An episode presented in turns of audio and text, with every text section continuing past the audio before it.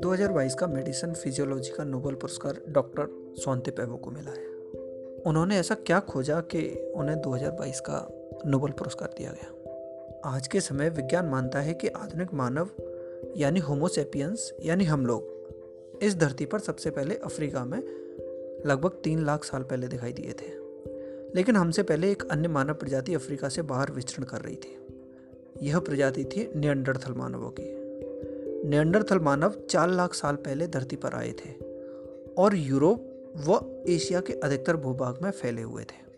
लगभग सत्तर हज़ार साल पहले आधुनिक मानवों ने अफ्रीका से एशिया की धरती पर कदम रखा। आज से तीस हज़ार साल पहले नियंडरथल मानव विलुप्त हो गए। तो इसका मतलब यह हुआ कि लगभग चालीस हज़ार साल तक होमोसेपियंस यानी कि हम लोग और नियंडरथल मानव एक साथ यूरोप और एशिया में विचरण कर रहे थे।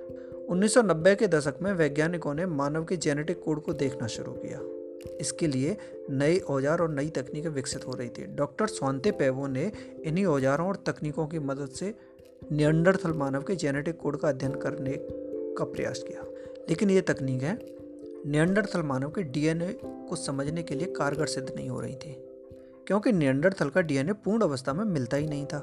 म्यूनिक विश्वविद्यालय में काम करते हुए डॉक्टर पेबो ने माइट्रोकॉन्ड्रिया यानी कि हमारी कोशिकाओं में मौजूद एक विशेष संरचना, जिसे कोशिका का पावर हाउस भी कहा जाता है, में मौजूद डीएनए का अध्ययन करने पर ध्यान केंद्रित किया। हालाँकि माइट्रोकॉन्ड्रिया के डीएनए में कोशिका के डीएनए से कम जानकारी होती है, लेकिन नियंडरथल के केस में यह कोशिका के डीएनए से ज़्यादा अच्छी हालत में मिल रहा था। इसलिए सफलता की संभावना ज़्यादा हो गई थी। अपनी नई तकनीक के द्वारा पेवो ने नियंडरथल मानव की एक चालीस हज़ार साल पुरानी हड्डी के माइट्रोकॉन्ड्रिया के डीएनए का सीक्वेंस बनाने में सफलता हासिल कर ली। और यह पहला सबूत था जो यह बताता था कि आधुनिक मानव नियंडरथल के से जेनेटिक तौर पर भिन्न है, यानी यह एक भिन्न प्रजाति है। 2010 में पेबो और उनकी टीम ने नियंडरथल का पहला जेनेटिक सीक्वेंस छापा।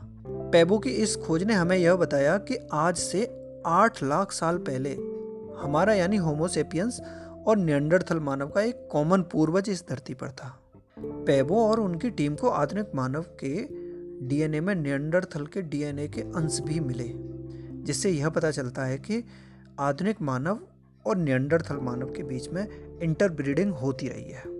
लेकिन सिर्फ़ यही काफ़ी नहीं था। पैबो को दक्षिणी साइबेरिया की एक गुफा में चालीस हज़ार साल पुरानी इंसानी उंगली की हड्डी मिली थी। जब पेबो ने इसकी डीएनए सीक्वेंसिंग की तो उन्हें कुछ ऐसा मिला जो कि आज तक किसी को नहीं मिला था। इस हड्डी का डीएनए ना तो नियंडरथल के डीएनए से मिलता था और ना ही आधुनिक मानव के डीएनए से मिलता था। यह मानव की एक सर्वथा नई प्रजाति थी। इस नई प्रजाति को डेनिसोवा नाम दिया गया। क्योंकि जिस जगह पर यह हड्डी मिली थी, उस जगह को डेनिसोवा ही कहा जाता है। डेनसोवा और नियंडरथल लगभग छः लाख साल पहले एक दूसरे से अलग हुए थे। लेकिन अभी एक महत्वपूर्ण खोज और बाकी थी।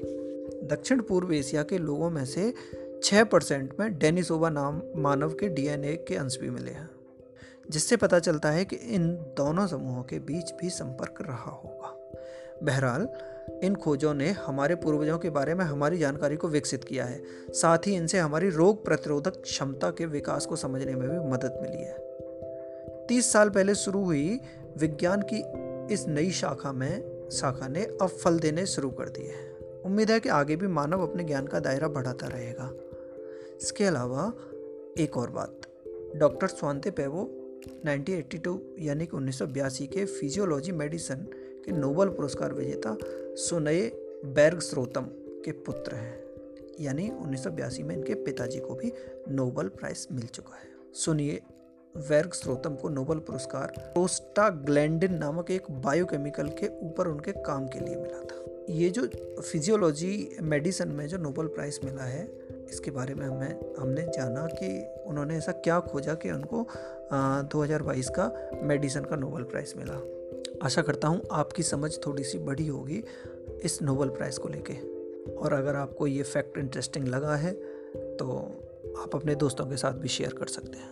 Thank you. thank you